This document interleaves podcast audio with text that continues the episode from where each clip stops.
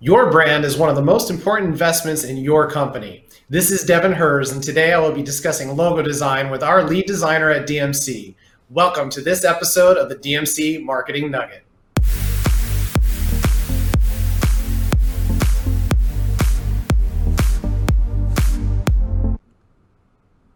As always, we love our guests that join us on the Nugget, but today we've got a special guest, our first guest from our own DMC team, our lead designer, creative extraordinaire. Welcome, Joe Rowe. Hey, how you doing, Devin? Thanks for having me today. Uh, should be an interesting one. Uh, usually, I'm the guy behind the controls, so uh, here I am. There we go. Well, uh, Joe does about a, a, ton of everything for our clients and for ourselves. Everything from creative graphic design, branding, logo design, video editing. Uh, really helps us excel when it comes to our creative side of DMC. So, I'd uh, love to pick your brain today about our logo design process. Uh, we recently finished a project for Virginia Beach Boat Church. Uh, we did a whole bunch of branding, uh, logo, redesign their logo, website design. So we're going to go ahead and kick off our series about branding, discussing logo design. So let's uh, bring up the topic of the evolution of branding. Uh, with this logo, I know uh, they had an existing design for the Boat church, and it was something that they wanted a refresher. So tell us a little bit about how you went about going about the, the overall design and elements that you put into the logo. Yeah, um, I try to use the same format pretty much every time when I approach a logo. Um, there's a few different steps. Uh, generally speaking, the, the first thing I do is I pull up their old logo um, and I try to see like you know, what components of that that I can use and incorporate into the newer logo. Um, obviously, to pull colors from if they're you know some a lot of people are stuck on their colors. Of course, uh, there's different reasons to use different colors. So if I find a new reason to kind of insert something either brighter or darker, depending upon the feel, um, we kind of just make those judgment calls. But it all starts with their old logo, um, which actually I, I, have a video of. Uh, if you can pull that up. Um, this just shows the logo that we were provided. So it's an old bitmapped, you know, rasterized logo where obviously you, you can't expand that to, to do much with it. So the first thing we do is we turn it into what's called a vector logo. Um, it's where you just create outlines, uh, shape outlines in order to create an image and text that can be expanded to any size and pretty much be used for any any kind of medium that you have, whether it's print, web, um, etc. Um, so that's kind of that's kind of step one. Once we have that meat and potatoes, uh, we can take those shapes, those colors, and try to start implementing them into different um, ideas and concepts um, as we go along. So like I said, really the first thing is that is the vectorizing a logo. If you don't know what a vector logo is, please look it up and find out because as a business owner, if you don't have one, you're behind the game and you're actually you're probably costing yourself more money because every uh, every third party uh, you know uh, product producer you go to is going to want a vector logo from you and if you don't have it Absolutely. they're going to charge you to vectorize it um, themselves so it's better to have that on hand be able to kind of just submit it uh, you know whenever you have a project coming up yeah, you mean we can't just grab a logo off the website and use on a print material, or what? yeah, no. So a logo on your website is is at a, a different scale. So it's actually at a, a, screen resolution of 72 pixels per inch. So everything you see on your screen is set to that mode. Uh, where generally speaking, something that's on a printed piece is going to be about 300 pixels per inch, whereas in a larger billboard signs like that could be 150 pixels per inch. But anything from your screen definitely not transposing onto to paper very well.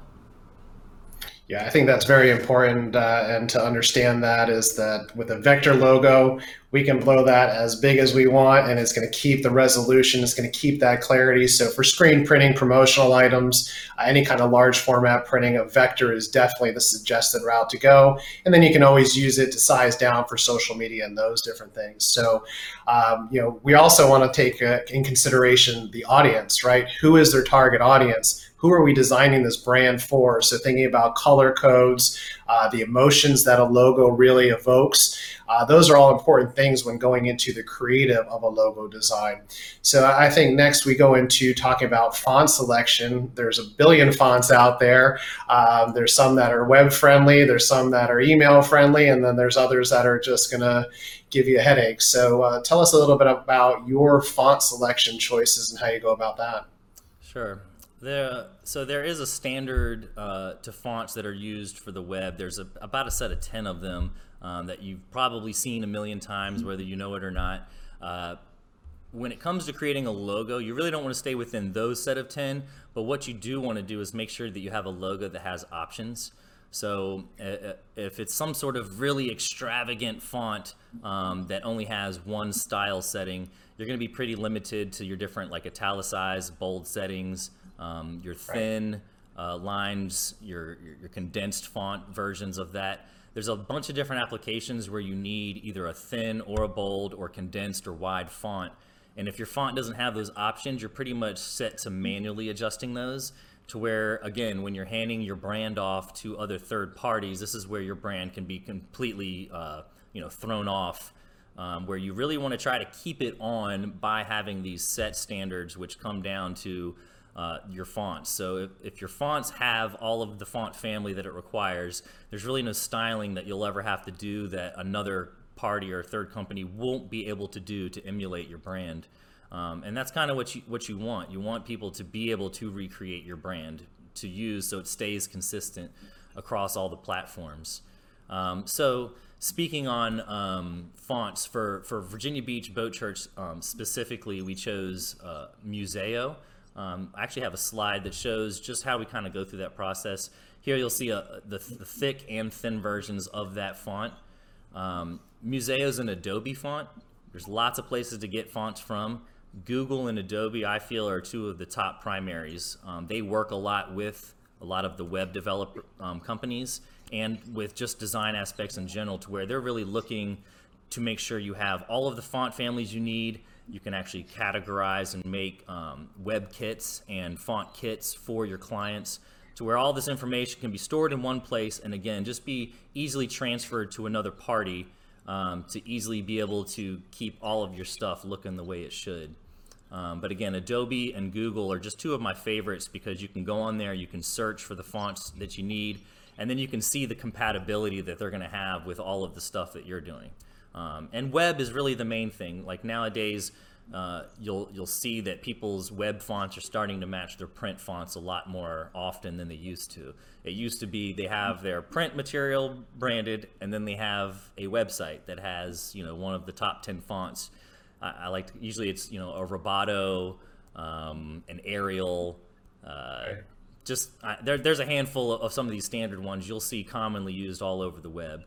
Now these are good mm. if you want to make sure that all of your stuff is is um, legible to one uh, form or another, but as far as I'm concerned with branding and all the technology is out that's available to us out there nowadays, there's no reason that your brand shouldn't match across all the platforms yeah, I think keeping things cohesive across the board is really where it's at. It's people we want them to easily recognize who you are. So something that's bold, or as Joe showed you on that slide there, the bolds with some of the thinner fonts gives a very clean look, very easy to read. Uh, if someone's got uh, little sight problems like me now, wearing readers all the time, you want to be able to recognize what that logo and that brand is. Or if it's on a billboard and you got you know split second as they're cruising by at 75 miles per hour to grab them uh, it should be very easy to see. Um, the icon is also another important thing too, right? Some design element that is memorable. Of course, we all know Nike. Uh, that's the easy one to remember. I think the guy got paid five dollars for that logo and is probably uh, crying about it every day. But anyway, you know, you want to have those simple, easy to read fonts. Uh, a memorable icon that, that people, as soon as they see that, they know who it is.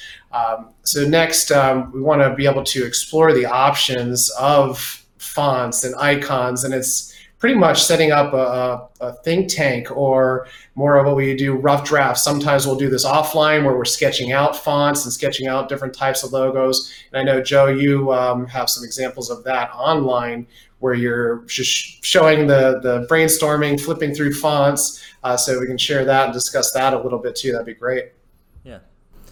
Um, so right here, yeah, it just shows what I try to do is just pull up four, five, six versions of the font, and I start flipping around different fonts for the main ones and for the sub fonts to see really what's going to work for us and what's not.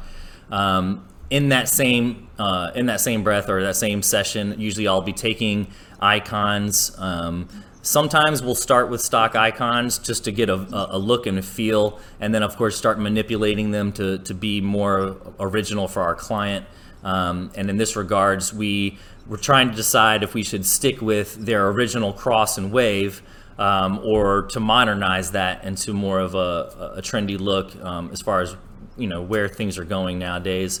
Um, so that being said, uh, we did have the old components as you saw earlier that you know we, we re- recreated and made.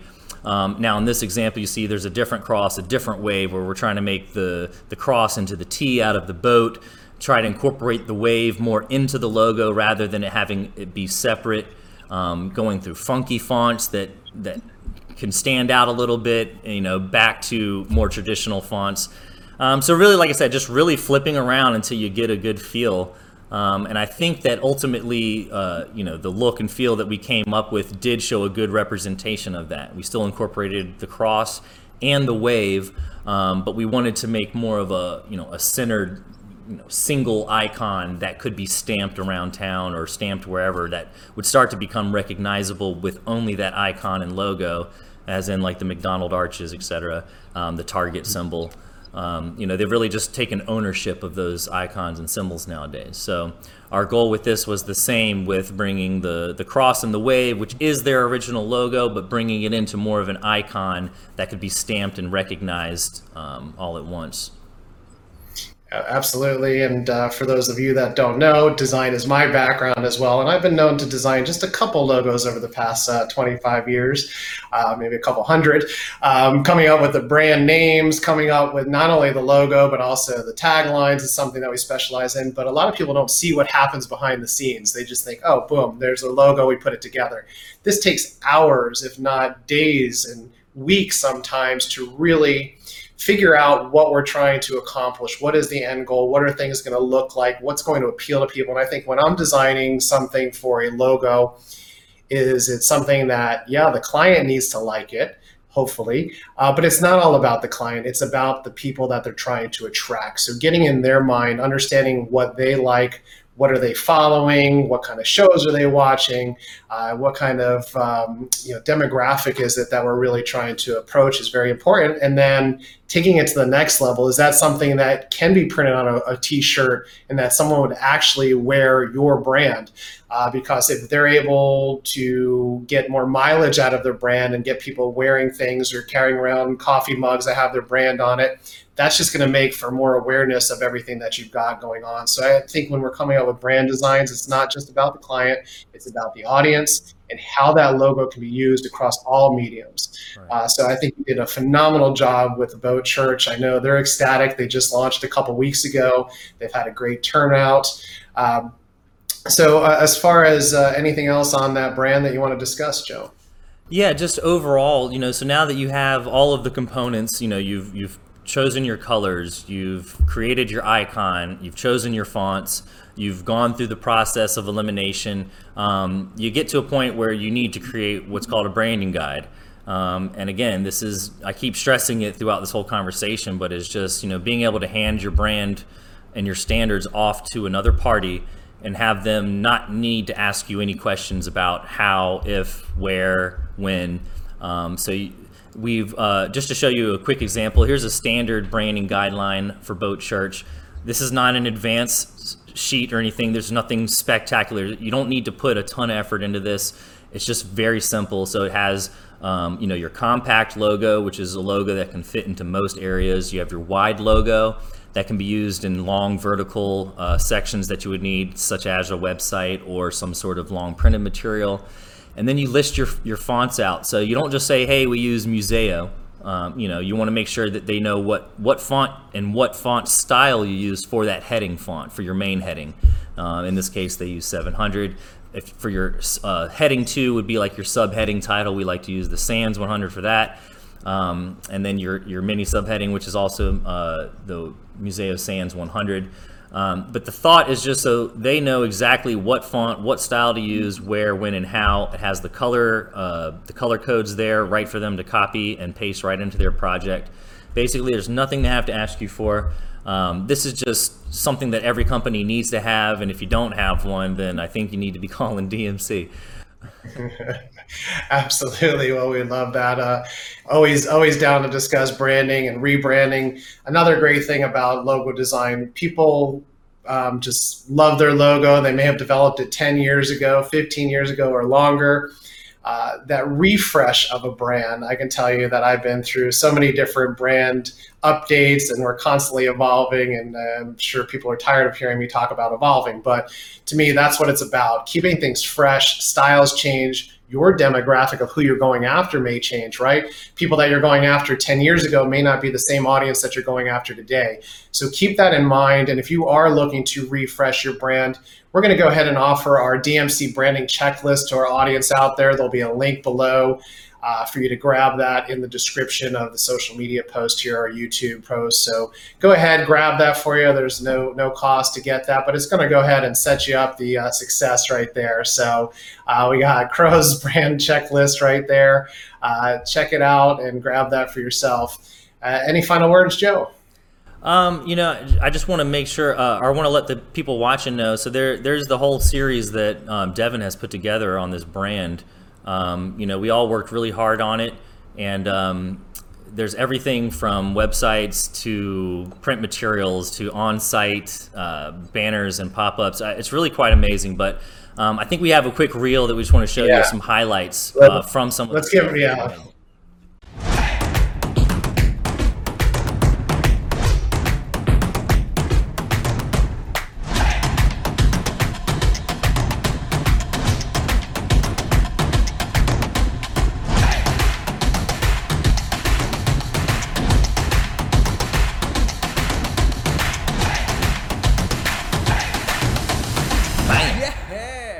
DMC did it.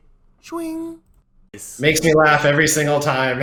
so uh, that's a good overview of a lot of the different things that we did. It's not just stopping at the logo, it's the website, it's the collateral material, what we call the business essentials. It's really your first impression and what people think about you moving forward. So make sure you go ahead and grab that uh, branding checklist. Joe, pleasure having you. Lots of fun, always uh, making me smile. Great uh, education there for our audience. And for those of you out there that are considering uh, a new brand, a rebrand, whatever it may be, uh, you definitely can uh, get a hold of us at the links below uh, to discuss that. We're always uh, open to help business owners, even if you don't go with us. Uh, I've been doing this long enough. We don't need tons more business, so that's not what it's about here. It's about helping fellow business owners succeed. So when it comes to your brand, it's super important. It's really what people think about you. Uh, so thanks, Joe, for for coming on and sharing some of that insight on what goes into a brand. Uh, be sure to go ahead and join us on our next episode where we'll discuss web design overhaul and the best practices for your website. We're going to share more about Virginia Beach Boat Church, so be sure to follow us for more great nuggets. Here's to your success.